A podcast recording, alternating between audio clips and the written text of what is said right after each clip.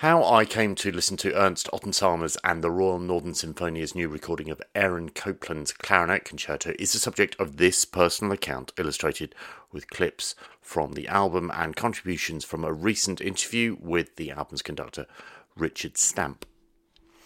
Some weeks ago now, me and my partner went on a short break to nearby Brighton, staying in a hotel with a view looking out to sea.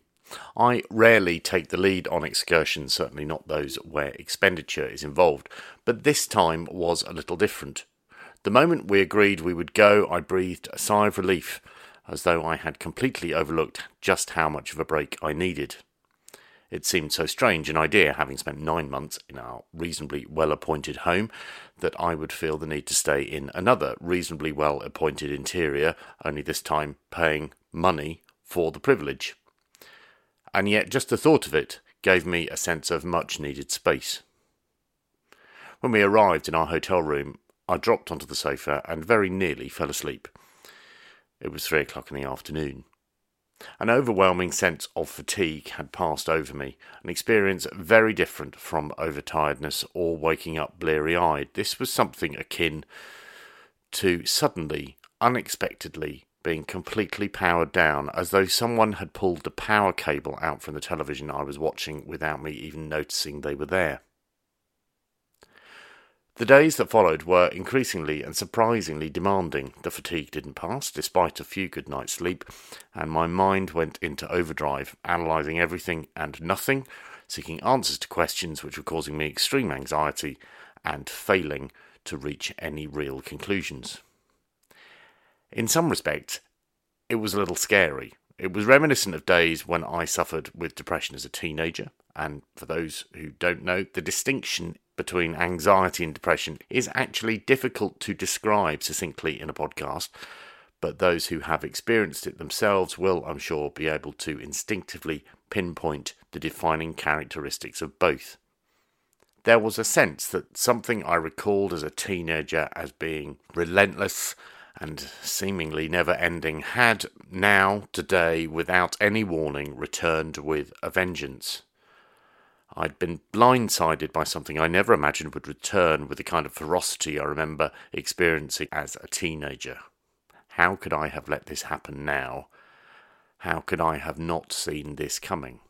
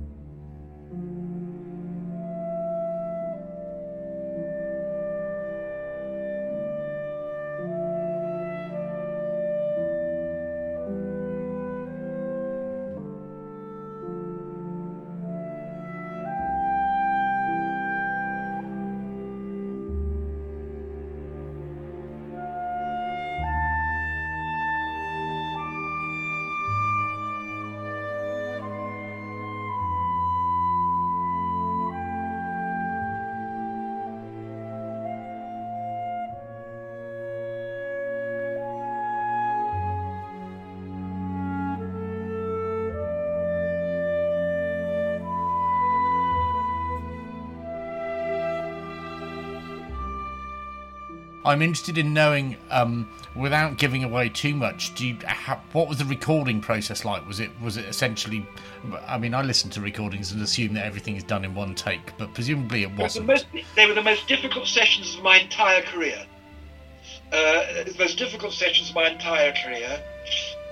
It, it had a rehearsal the day before. It was not in the repertory.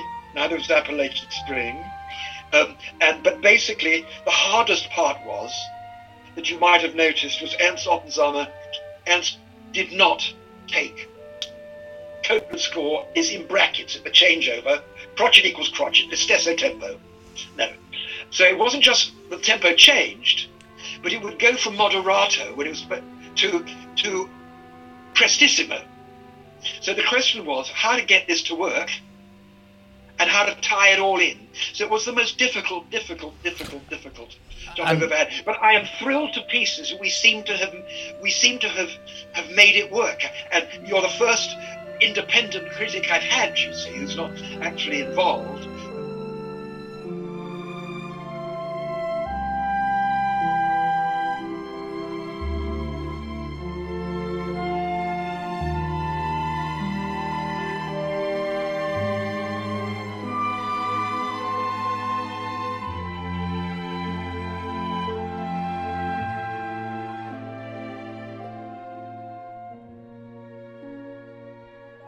The oddest thing occurred when I returned to London a few days later.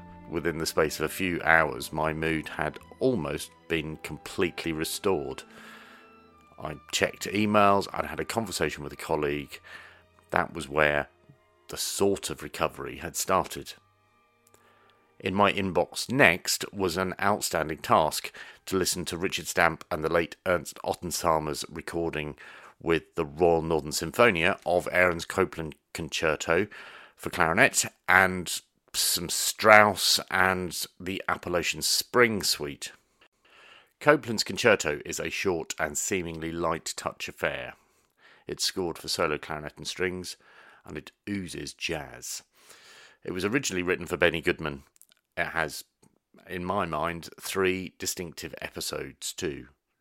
It's a masterclass in concision. The last episode, after the clarinet cadenza, which links the two movements, depicts a range of distinctive vignettes which tell a story, a sort of a TV drama without images, characters, or indeed any discernible story.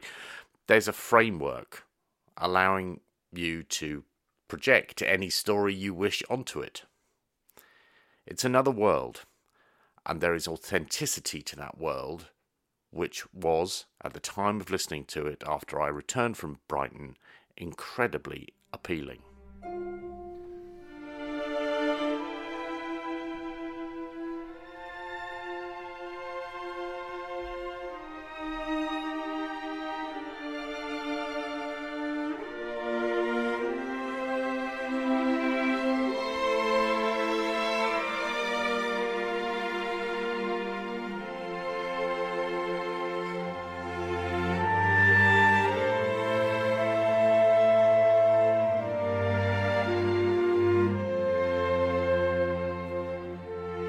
Uh, I think And there's so- I think there's also something for me. There's something about um, the work itself, uh, not to detract from the the contributions of everybody, but I think there's something about the work and its scoring and its its apparent simplicity that really that really makes it relatable at this point in time. That's what I felt.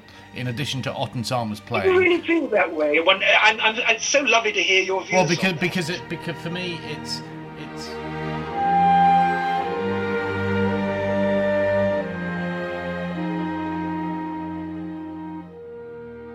I think that that because of its sort of intimacy, there is an intimacy to the work anyway. That really speaks to me at a point in time when everybody is cut off. So I think it's partly to do with the work, and I think it's also a lot to do with with his playing, which you know, as a as a clarinetist, I just It, it is I so just think effortless. It, it It is, is. so effortless Yes, and is. so flowing and so unbelievably musical. And I hate that. I hate that. I really do. I just think. I know the work of old, studying it at university, by which I mean I played through it a few times with my extremely frustrated teacher. At the time, I remember finding its apparent unorthodoxy in comparison to works by, say, Weber or Mozart just too much to get my head around.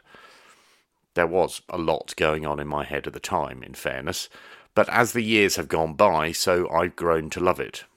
Perhaps I've learned to love it.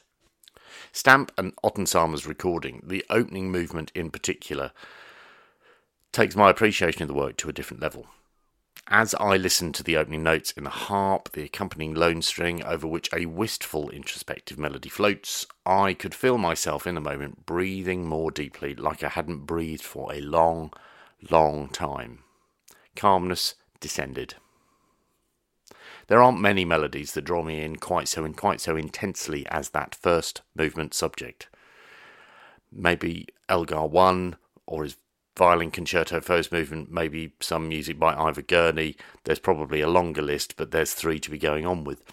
Copland's clarinet concerto draws me in because it poses so many questions.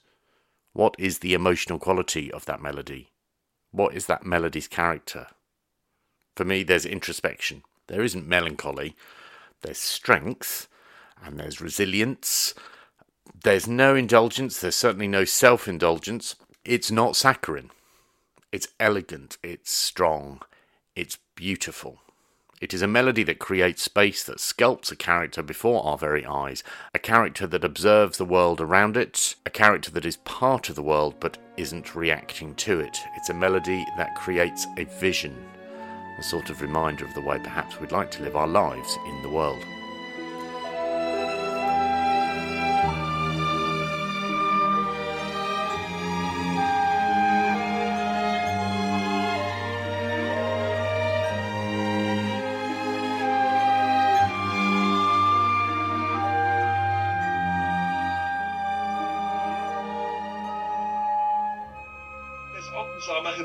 Makes it sound to my ears as though it's been composed in, as he as it's been played. Do you know what yes. I mean?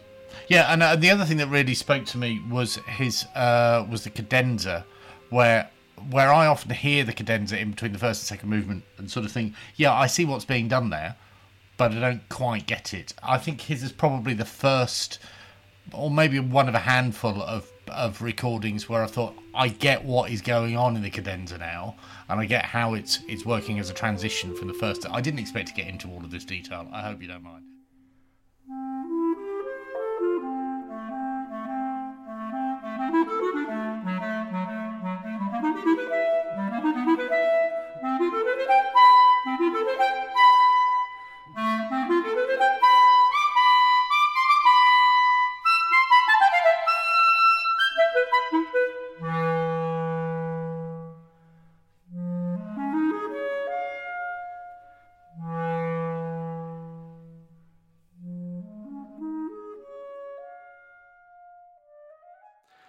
This, for me, is an illustration of active listening.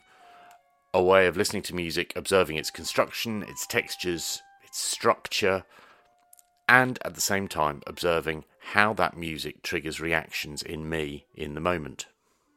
And in the case of listening to Ernst Ottensamer's performance with Richard Stamp and the Royal Northern Sinfonia, it's music as a way of identifying reserves of resilience, a way of creating language that helps trigger a different mindset, one that is much needed in the moment.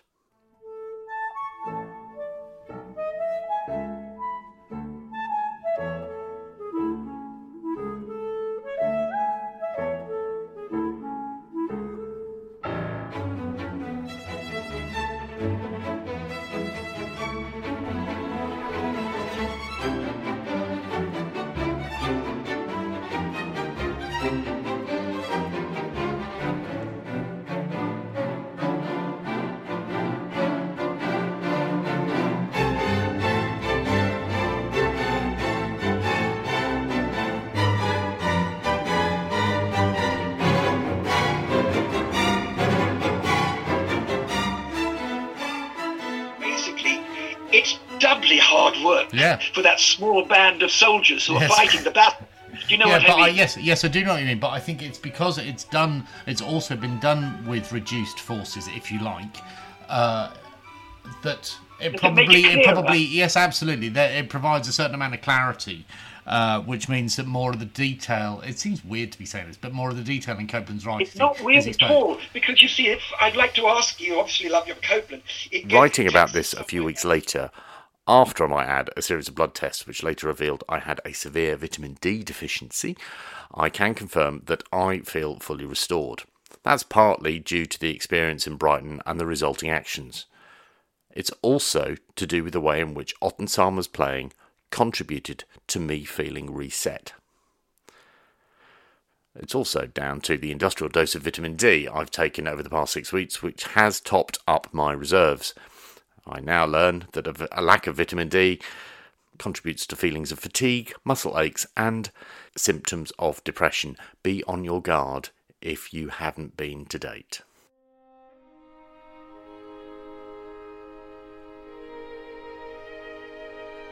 But it isn't only the vitamin D, it's also Copland's writing. Copland's writing has the most remarkable power. His chord progressions, created by a series of long and drawn out harmonic suspensions, trick the mind into thinking there's nothing to see here. Then, when you're least expecting it, as in the case of the sixth movement of the Appalachian Spring Suite, there is this moment when six chords come into focus and emotion you never thought you could feel is suddenly released. It is as though the sun has broken through the clouds.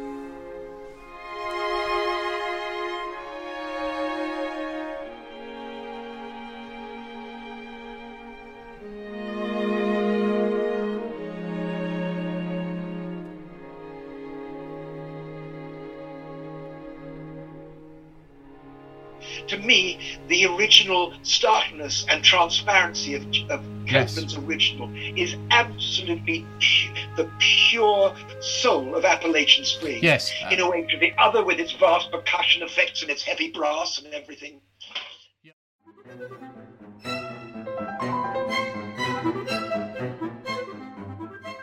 This year, more than ever, active listening hasn't so much created an escape, as many often assume that's what classical music is good for, as it has helped me confront what has been buried deep as a result of this rather traumatic year we have all experienced. Like the transformative work my shiatsu therapist friend Debbie Moon performs on my often mangled body, Copland's music unravels what I'm thinking and feeling in the moment, lays it all out on the floor in front of me, and helps me identify how to put it all back together again in a way that sustains me moving forwards. That is what classical music does. It has the ability to unearth thoughts and feelings. It doesn't paper over the cracks. It surfaces unacknowledged emotions. It pinpoints core values, a sense of purpose, and more often than not, it's a combination of writing, interpretation, and playing that brings that about. In the late Ernst Ottensamer's recording with conductor Richard Stamp and the Royal Northern Sinfonia is a shining example.